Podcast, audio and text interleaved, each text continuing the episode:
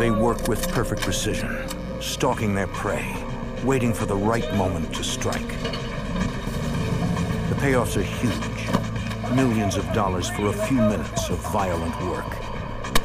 They leave no evidence behind, but to get away, they're willing to leave bodies. The FBI and local police must stalk this dangerous gang of thieves and break up their bad company.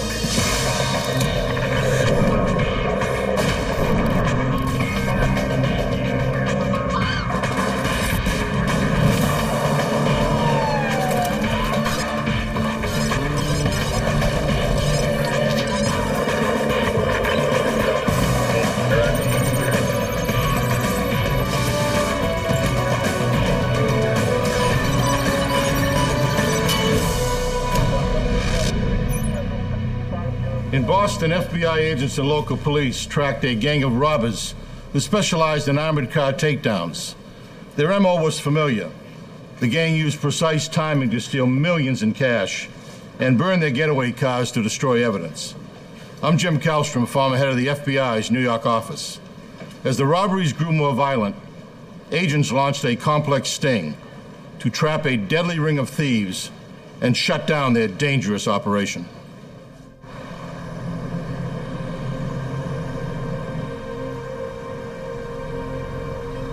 December 22nd, 1987.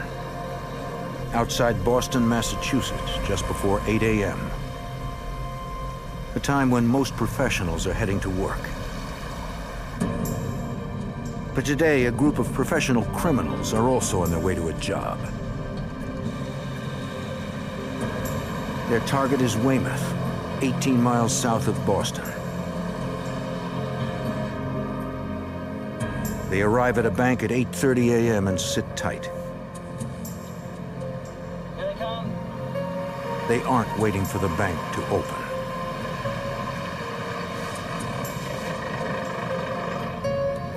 All right, guys, lock and load.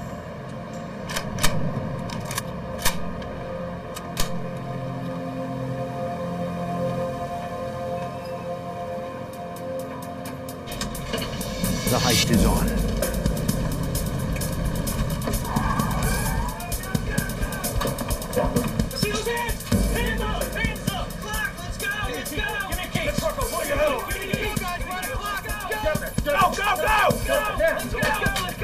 Let's go!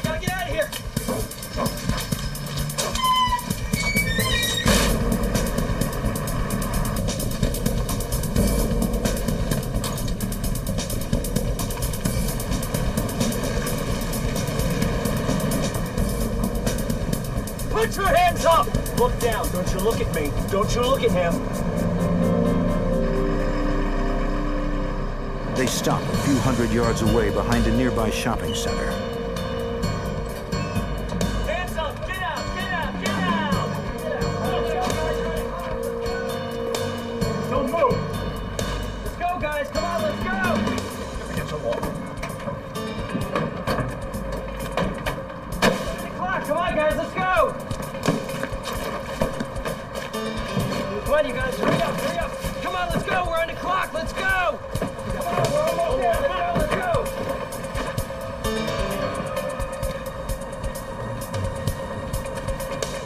The men get away with over a million dollars. It's one of the largest armored car heists in Massachusetts history.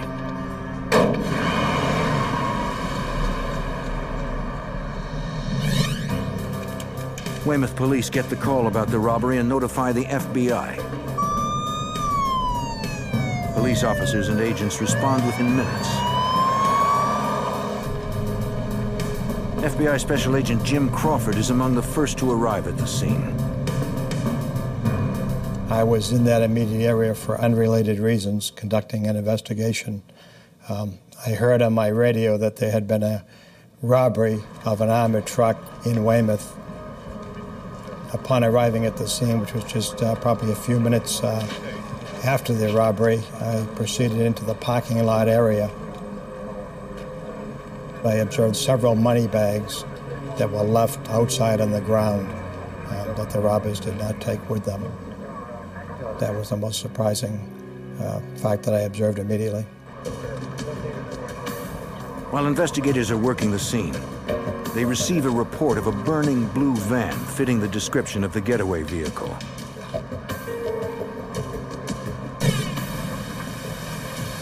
The van is less than a quarter mile from the bank. There was a vehicle there that had been burning for probably at least 10 minutes, and pretty much it was burned out completely. There was no determination uh, of any vehicle identification number. There was nothing of any evidentiary value uh, found in that vehicle. At the bank, forensic investigators comb through the front parking lot where the robbery began. They search for anything the robbers might have left behind, but find nothing.